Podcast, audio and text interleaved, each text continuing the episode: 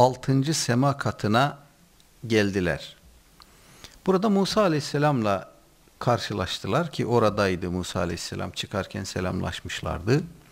Orada Efendimiz'e e, Allah Teala'nın ona ne hediye verdiğini sordu Musa Aleyhisselam. O da 50 vakit namazı söyleyince Rabbine münacat et, dön Rabbine münacat et, niyazda bulun, senin ümmetin bu ağır yükü kaldıramaz, bunda biraz hafifletme yapsın, bu 50 vakit mükellefiyeti biraz hafifletsin dedi Musa Aleyhisselam.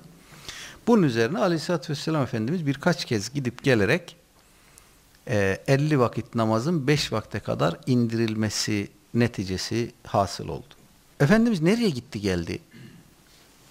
Cenab-ı Hakk'ın yanına mı haşa bir padişahın sarayına tahtının bulunduğu yere gidip gelmek gibi bir yere mi gitti geldi? Hayır. Efendimiz en son nereye gitmişti? Sidret-i Münteha'ya gitmişti. Tekrar Sidret-i Münteha'ya gitti. Yani o ona verilen hediyeler orada verilmişti. Oraya gitti, orada secdeye kapandı, orada niyazda bulundu. Ee, ve bu e, mükellefiyette eksiltme, hafifletme hadisesi orada gerçekleşti. Yoksa Cenab-ı Hakk'ın hani huzuruna gitti, yanına gitti, münacatta bulundu gibi bir şey söz konusu değil. Şöyle bir itiraz da oluyor buna. Ee, yani Musa Aleyhisselam'a mı düşmüş bu Cenab-ı Hak'la Efendimiz arasında bir pazarlık mı oluyor? Efendimiz düşünemiyor mu? Musa Aleyhisselam ona akıl mı veriyor?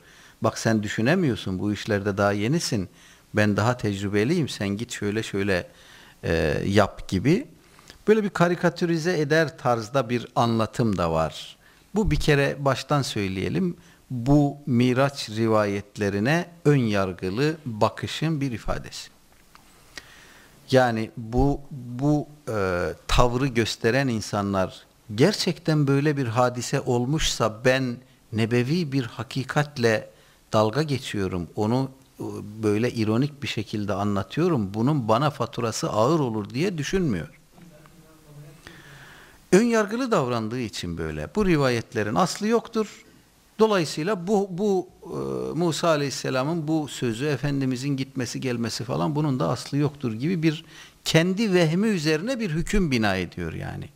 Miraç hadisesinin aslı yoktur demek bir vehimdir, bir kuruntudur ve bu kuruntu üzerine de başka bir hüküm, başka bir netice bina ediyorlar.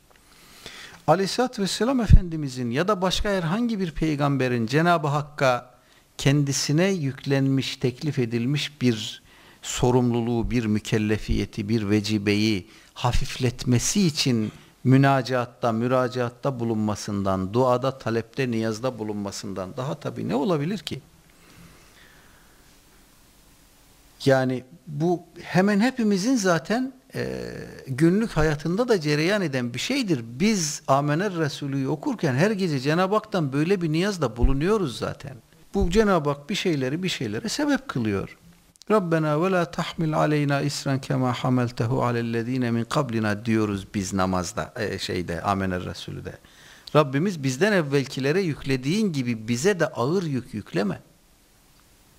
Rabbena ve la tuhammilna ma la taqate lena bih bize gücümüzün yetmeyeceği şeyleri yükleme diye biz de niyazda bulunuyoruz. Dolayısıyla bunda aykırı ne var? Anlaşılmayacak ne var? Musa aleyhisselam bu işleri tecrübe etmiş bir peygamberdir. Evet. İsrail oğullarıyla onun yaşadığı macera burada anlatsak uzun gider.